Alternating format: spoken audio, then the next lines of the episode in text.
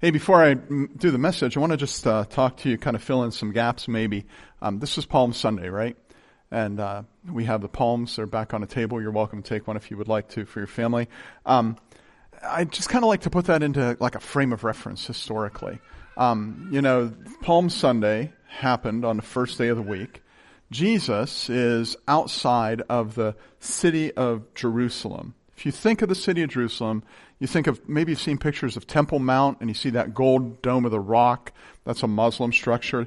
That's where the temple would have been when it was destroyed by the Romans in AD 70. Uh, that was kind of a vacant spot until the Muslims built the Dome of the Rock there. So that is Temple Mount. And as you, if you've seen pictures of it, you've probably seen those pictures looking down from the Mount of Olives across the Kidron Valley. There's one in my office. You can open a door and peek in if you want to see it. It's on a wall right behind me. So get, a, get an idea. Jesus is in Bethphage and Bethany, probably up on the temple, I'm sorry, the Mount of Olives in that area. And he has just raised Lazarus from the dead. He's been very careful, Jesus has, because he wasn't, hasn't wanted to really fully expose himself as who he is until the time was right. You remember at one point he says to his brothers, for you, any time's right. Not so with me, because I'm going to die for the sins of humankind, is what he has in mind. And the timing on that was important. He needed to do other things before that occurred. But now the time is right. So he's on the Mount of Olives, and there's many, many people interested in this guy that just, they heard, he raised Lazarus from the dead. And so he tells his disciples, get a donkey. I'm going to ride into the city. Now you and I think, Jesus, let me help you out with a little bit of PR here. A donkey is not the coolest thing you could come in on. You might want to come in on a stallion. That would be better. Or I don't know if you've seen the new Porsche. Those are nice. You could bring one of those. How about a limo? How about a Hummer? A donkey? Really? Yeah, a donkey really. Because in ancient times, a king didn't have to ride a stallion. He had an army to take care of those things. And he came in on a donkey as, as the king.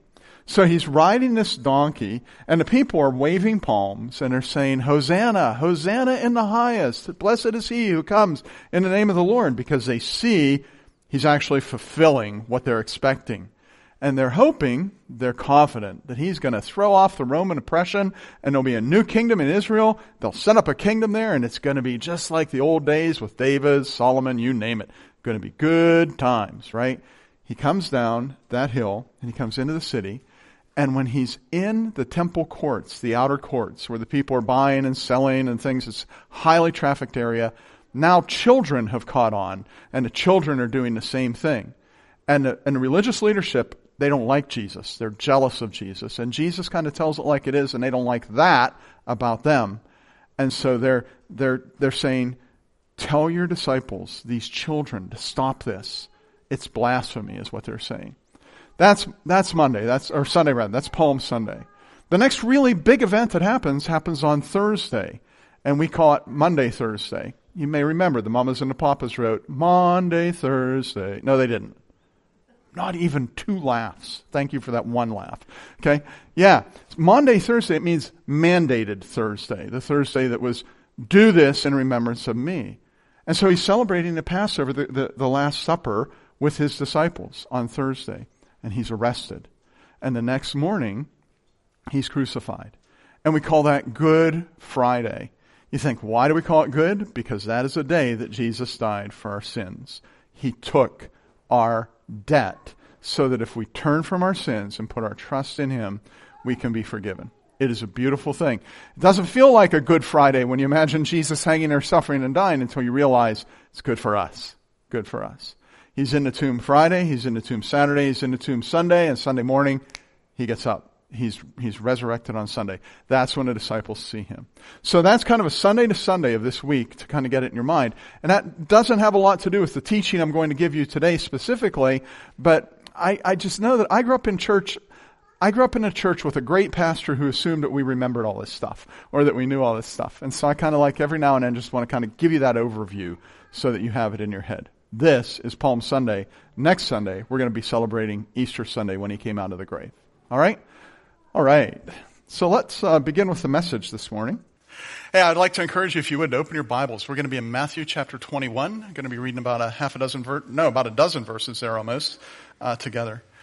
It is really my desire this morning, and hear this, it is my desire this morning to be able to connect with you and to be able to kind of share some of my life, some of my mistakes, and some of the things God has helped me to do with wisdom so that you can kind of think in your own life how to do the wise things and avoid the mistakes.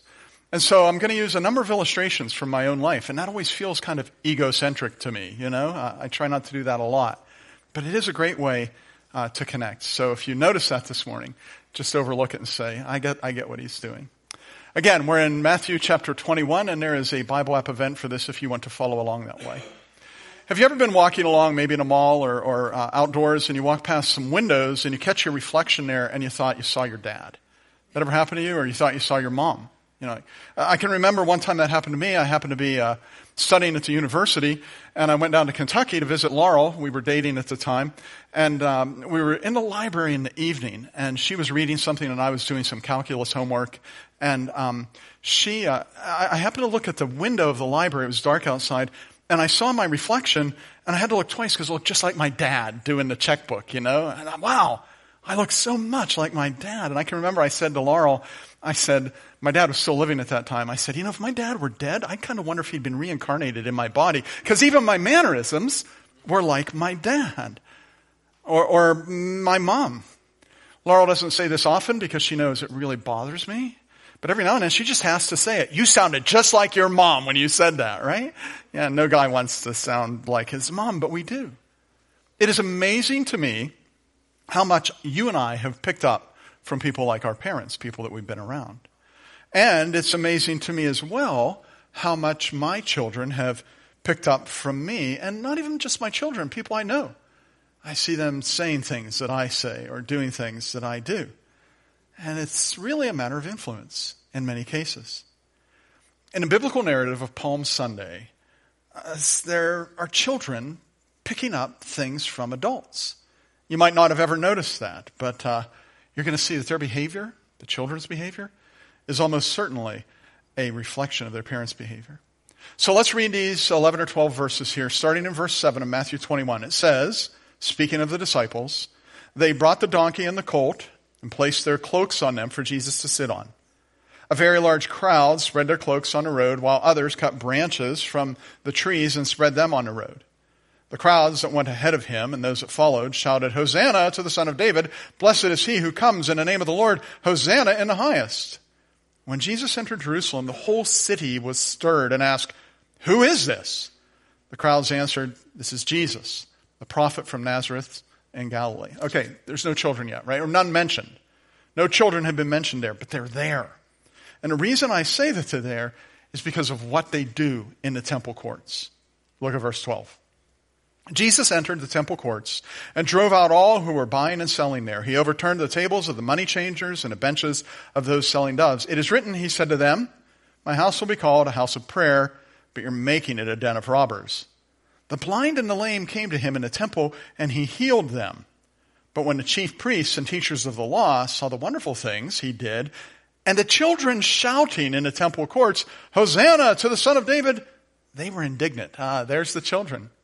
They're shouting in the temple courts, and did you notice what they're saying? Hosanna to the Son of David. Doesn't sound like something a seven year old would have figured out to say on their own, does it? and they are doing what they saw the adults doing just a few verses earlier in verse 9. They are doing what they heard and saw the adults doing as they're coming down the Mount of Olives across the Kidron Valley and up into Jerusalem. They're, they've been influenced by the adults. Look at the response of the religious leadership. We'll just read two more verses. Verse 16 says, Do you hear what these children are saying? They ask him. Yes, Jesus replied. Have you never read? From the lips of children and infants, you, Lord, have called forth your praise. And he left them and went out of the city of Bethany, where he spent the night. Hmm. The children in the crowd, praising God. It is very unlikely that they knew who Jesus was or what he was doing there or what he had planned. Perhaps when they grew and became adults, came into a better fullness of understanding, then they understood. But it's really unlikely, A lot of adults didn't even know what was going on. It's unlikely that the children knew what was going on, but they were imitating what they saw. Let's think for a minute about what they saw. Let's think for a minute about what it is that children tend to notice. And the first thing you see in this passage is they notice their parents worshiping. It's in the temple courts. They're saying exactly what their parents have said outside. Hosanna to the son of David. Blessed is he who comes in the name of the Lord. Hosanna in the highest heaven. Our children and other people who we influence watch what we do. Even our adult children. Remember I told you I was going to tell you some stories from my life this morning, and this story is embarrassing. It's not a story that I tell with any sense of pride, but I tell it to make a point. A few years ago, our family was on vacation, uh, and it was an extended family that went with us. And on Sunday morning, we gathered together for a time of worship. If you look at the screen, you'll see my uh, daughter in law Rachel on the left, and then there's a couple nephews and a niece, and then my daughter Esther is on the right. They brought guitars and drums. We were having a worship center, or worship service rather, as we were gathered together there, sharing and praying and singing together. And I want to tell you, I was not plugged in. I wasn't plugged in even a little bit. And I didn't really think a whole bunch about that. I'm on vacation. Who cares? Just, I just want to relax. I didn't give it a lot of thought at all until afterward. My adult daughter came up to me and she said, Hey, Dad, you weren't worshiping today. At least it didn't look like you were. She was right. Children are watching, even adult children. Children notice when we worship, they notice when we don't, they notice what we worship, they notice what we don't. And you can inspire people to worship just by worshiping, or you could distract. You can even inspire yourself to worship, or you could choose not to. Children notice their parents, they notice their parents worshiping. Children pick up as well on excitement and they, they even catch it. It would seem that everyone was excited that Palm Sunday. It was in the air, in the atmosphere, and it was contagious. contagious excitement. Isn't it odd that excitement can be contagious? But it is. Driving through Albuquerque, New Mexico, when I was out visiting my son one time, I happened to notice an air dancer along the road. Who knows what an air dancer is? Yeah, you know what it is. You just didn't know it's called that. It's those tube men that are inflated by a fan and they're waving their arms like crazy, right? Yeah. So the one that we passed in Albuquerque, I glanced at it as we were driving along. It, it, was dancing like crazy because the fan was going, and beside it there was a little man dressed in green with a sign that he was spinning around. And do you know what he was advertising? What the air dancer was advertising? Tax services. what does an air dancer have to do with tax service? Nothing. What does the excited spinning of a sign have to do with paying your federal, state, and local taxes? Nothing. But accounting firms know that if they can make it, make it seem like they feel excited about it, then maybe you'll feel excited about it and say, I'm going there to have my taxes done. They have an air dancer and that's exciting to me. Because excitement is contagious. It must work. They're doing it. They're doing it. You can excite people that you wish to influence by sharing your own excitement, and children pick up on that. They did in this passage. They pick up on your excitement.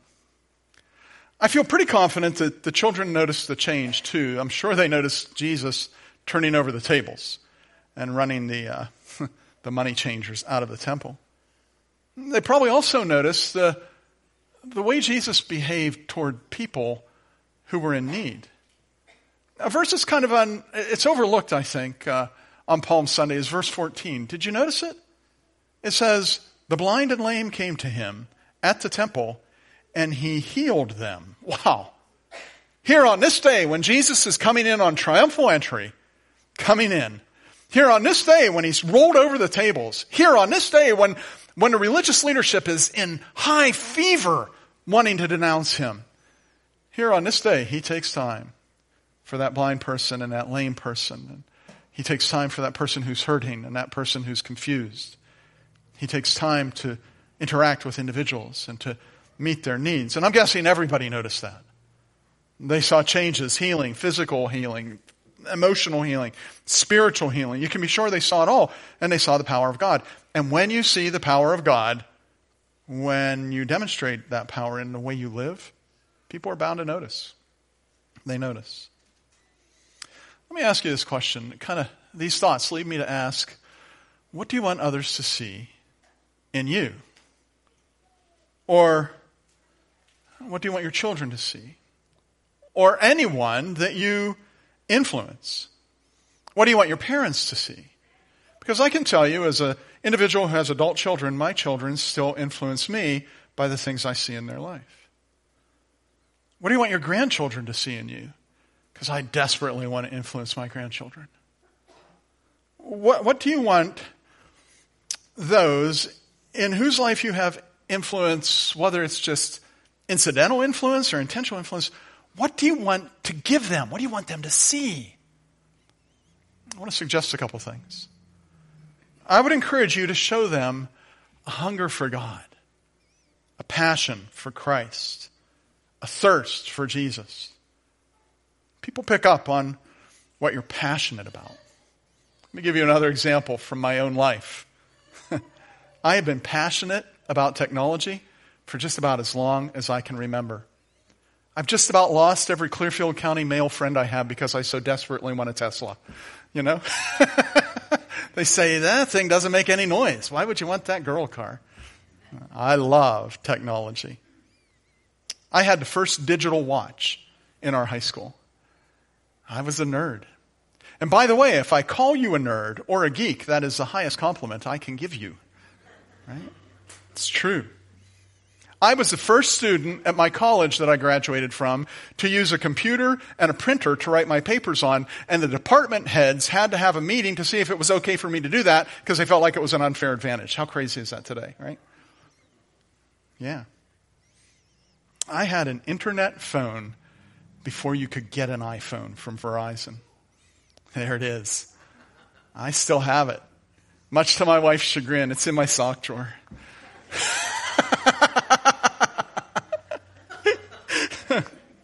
yeah. That Samsung SCH-i760 made me the coolest pastor around. Yeah. Love that thing. Do you ever wonder? Our pastor grew up on a farm about an hour from here in Jefferson County. How does a pastor, I'm sorry, how does a farm boy fall in love with technology that way? How does, how does that even happen? He should, the John Deere he used went put, put, put. How in the world did he fall in love with technology? And I can tell you, it began when I was four years old because my sister married the guy in the middle of that picture. By the way, that cute little boy there, that's me in front of my mom. The guy in the middle there, his name is John. And John was an electrical engineer. I think some of us didn't even know what that was when she brought him home. But he had cool gadgets, really cool gadgets. He developed his own film in his basement. So cool. And at work, they worked on cool projects at Westinghouse. They developed parts for the camera that took the photographs from the moon for the Apollo missions. Wow, what a cool job that is, right? And in the 1970s, Think about this. He brought a Japanese car to the family reunion that didn't have a carburetor. I remember my cousin, he's looking at it, he says, Where's the carburetor? John says, It's got fuel injection. And then, and then he put the keys in with the door open, and that car talked to him. Your door is open. Your door is open. How does that thing talk? Where's the record player? How is that happening? And, buddy, I fell in love with technology because the guy in the middle of the picture influenced my life without even trying. He never tried to get me interested in technology. He wasn't that kind of guy. But he just lived it and was passionate about it. And I'm so glad he was because it has served me well. Now, I, on the other hand, with my son, I got him involved in technology as soon as I possibly could. And that has served him well. Two degrees in computer engineering, he's doing okay, right? And, and I love this. It's happening with his daughter, my granddaughter. How cool is that, right? I know Tim's not doing that intentionally. It just happens. You are influencing other people. It's happening in your life. You're influencing them with your passion. If it's a passion for fitness, you're influencing them with that. If it's a passion for the outdoors, you're influencing them with that. If it's a passion for politics, you're influencing them with that. The children in this passage saw the passion for the Messiah that the people around them had, and they caught it. It influenced them. What do you want to influence others with? Your passion will do it. Give them a knowledge of Christ along the way, though. Make that part of the influence. Often a Palm Sunday sermon, a pastor will say something like this. These same people who are saying, Hosanna in the highest, are going to be yelling, crucify him before the week's end. And that may be true. I've said that before. But we really can't be sure. There's a lot of people in Jerusalem that week. What I am pretty sure of is this that many of those people who were shouting that really didn't know what they were saying because they didn't have a real concrete grasp on who the Messiah was or what he was there for. They thought he was there to overthrow the Roman military oppression, and that is not what Jesus was about. And so, while these people showed their children a powerful passion for the Messiah, they missed the mark on biblical theology. In fact, they had bad theology. And bad theology can be dangerous sometimes a little Bible knowledge can be poison. Haddon Robinson speaks of this when he tells the story of a, of a little girl named Jessica Ann, a five week old baby girl, who made it into the newspapers in the nation. The nation's press picked it up because Jessica came down with pneumonia at five weeks of age, and her father, John, described as a by the press and described by the press as a fundamentalist preacher, John prayed for his daughter. He believed that God would answer his prayer. He believed that God was a God of healing. So instead of going to the hospital directly across from his home in Estes Park, Colorado, John prayed. And he continued to pray. He prayed day and night. He prayed fervently. And Jessica died. Little theology. It's a bad thing. Bad theology can be a dangerous thing those people whose life you have an opportunity to influence them, I would want you to influence them with a working knowledge of God's Word. If, if they're your kids, then read the Bible with them and talk about what it's saying.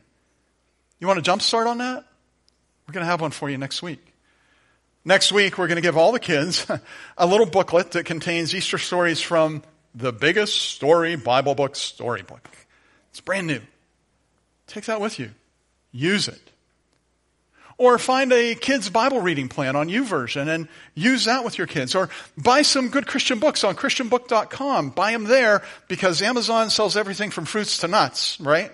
Uh, ChristianBook.com, they're generally uh, a lot more uh, biblically biblically concerned than uh, maybe some other sources would be. But if you're wondering, hey, is this book any good? I'm just going to tell you, the woman that played the piano there, my wife, she would be able to help you with that because she picks kids' books like crazy because she has grandkids, right? Yeah. And plug them into your church family so they can learn biblical concepts uh, that will last a lifetime. We have Sunday school for all ages. You know, we have four adult Sunday school classes right now. No, three. Three or four. How many do we have? Three. Thank you very much. We have three adult Sunday school classes right now. And we have kids Sunday school classes as well. Plug into that. Plug into children's worship where the kids are right now. Plug into the, the Sunday night children's ministry or the teen ministry. Just get your kids around the Word of God and read with them, pray with them. Influence them. Those people that you have opportunity to influence by helping them know God's Word. And show them your own commitment to Christ. Because people watching you will draw conclusions about what you're committed to. If you're committed to recreation, they'll see that. If you're committed to social causes, they'll see that. If you're committed to family, they'll see that. All those things are good. But recognize this recreation will change and even become trivial. And social causes, by their very de- definition, are established by society, social society. And society's opinions and perspectives shift more than I ever imagined. And even family. I mean, I love my family, I'd die for my family. But it's changing, ever changing. But Christ, He never changes. All other ground is sinking sand. Don't get me wrong, Laurel and I took our kids to Hershey Park. We took our kids to Busch Garden. We took them to Yellowstone. We took them to Yosemite. We took them to Disney. We took them to the Grand Canyon. We took them everywhere we could. But we also took them on this missions trip to Chile where they worked in an orphanage and got to know some orphans there. And uh, I think it was life changing. We made sure we took them to Christian concerts, concerts that were way too loud with really bad rap music in them. right? We took them to conferences where they could see that there are hundreds, no, thousands of teens who love Jesus like they do. We took them to church camp, just 16 miles down the road, Mahaffey, where they could be saturated, saturated with people who have a commitment to Christ. We showed them our own commitment to Christ, prayerfully hoping, hoping that they would get the same thing. Give the people you influence something worth giving them. These are the kinds of things. But if you're going to do that, then you're going to have to do something you might not have thought about. You're going to have to manage your influence. Everyone has influence. Not everyone manages their influence. And if you're going to manage your influence well, you're just going to have to think about it. You're going to have to give it some thought. Who has God placed in your life that you can influence? And I've been talking about kids the whole time because we dedicated a baby.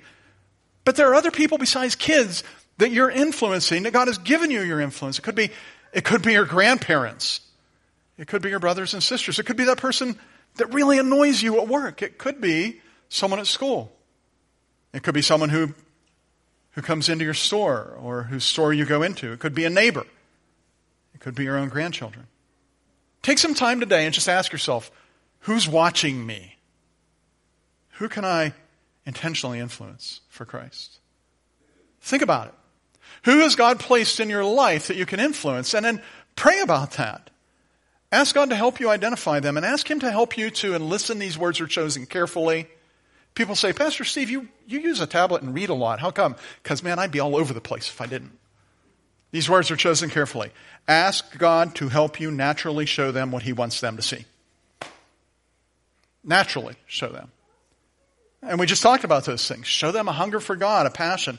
Just like you're giving that little guy a hunger for football, give him a hunger for Jesus. And show him a working knowledge of God's Word because bad theology is a dangerous thing. So strategically place them in places where they can get some good theology and show them a commitment to Christ. Your commitment to Christ. One more Steve illustration. I promise I'll be done. Actually, I have one at the end too. Two more Steve illustrations. Hmm. My family traveled a lot. We had a six foot, I'm sorry, an eight foot cap for our pickup truck. And that was the first time we went to Pymatuming, Tionesta, places like that. And then that graduated into a camper that went right to the end of the bed, but it went over the cab. And that graduated into one that hang over the back. And finally we got that fifth wheel trailer, 35 feet. We're going down the road and we're not driving an electric truck. I can tell you that. Hmm, yeah looking back, something I really appreciated about that was in the midst of that, how my parents showed me a never wavering commitment to Christ. And they did crazy things. We go camping. Pick dad up five o'clock on Friday. We go on Saturday, or Sunday night rather, and then we go fishing all day Saturday. We come back home so that we could be with our church family Sunday morning. Who does that? Glenn and Mary Shields. That's who did that. Hmm. And they didn't do it legalistically, by the way. They did it joyfully. They did it joyfully. Even, even when we didn't do that, we'd be out camping, and the Christian Missionary Alliance used to have this book. It was about this thick. It was called the Prayer Manual. Had a list of all the international workers and had a list of all the churches. We'd use that like a map, and I feel like I have been in churches from Maine to California, coming in on Sunday morning smelling like the campfire because we're camping this weekend. People must look and said, "Who are those people?" You know, we're the people who want to be in church on Sunday morning because we have a commitment to Christ. Here's something interesting. I don't remember one of those sermons. I don't remember even what the preacher looked like. Here's what I remember Glenn and Mary Shields had an amazing commitment to Jesus Christ, and I caught it. I caught it. Third, and this one's really important. Number three, trust God with it. Here's why I say that influence is not manipulation. Do you hear that? Influence is not manipulation. Manipulation is painful, it's, it's harsh, it is sneaky, it's tricky, it's deceitful. Influence is like a breeze. It's cool. It's gentle. It's alluring. it's nice. So, so influence people gently and let the Spirit of God do the rest. By the way, when the Bible talks about the Godhead, you know, the Father, the Son, and the Holy Spirit, it, it never says the Holy Spirit is a hammer. it never says the Holy Spirit is an axe. He's not a pipe wrench. He's not a pair of vice grips. The word that's used is pneuma, which means air in Greek, or wind, or even breeze. And if you know your Bible, you know that there was a time that God showed himself to the prophet Elijah. And when he showed himself, God explicitly said, I am not in the earthquake. I am not in the hurricane. I am in the still, gentle whisper. King James called it a still, small voice. It seems to be God's uh, preferred method of influencing, and he's very good at it. And so you can do that. You can do your part in influencing and trust God to do what He does. Very last, Steve Shields illustration. One of my favorite things that happens in my life is when I'm with a group of people in a Bible study, and one of them says, I was thinking the other day, and then they say something really meaningful or profound. And I'm sitting there across the room and I'm thinking, I said that three weeks ago in this Bible study. but I don't do that. I used to do that because I wanted credit. I don't do that anymore. I love this sentence. I was thinking the other day because that tells me the Spirit of God is doing something that I could only hope to do. That He is using these lips of clay to communicate truth into a person's heart so that person owns it as though it is their own. That's influence. And that's what I want to pray that God gives you. So if you're comfortable doing so, let's stand together. And as the worship team comes, I will pray for you to that end. Let's bow our hearts together. Father in heaven, I pray that you would help us to manage our influence in a way that is pleasing to you, a way that is effective because we're relying on your Spirit. I pray for different ones of us here, and this is bound to happen. There are people here like, I haven't been doing this at all. And I pray that they would, that they would see that it's not too late, that in fact, the very fact that they haven't been doing this gives them an opportunity to do it in a way that, had they been doing it right along, it wouldn't show up like that.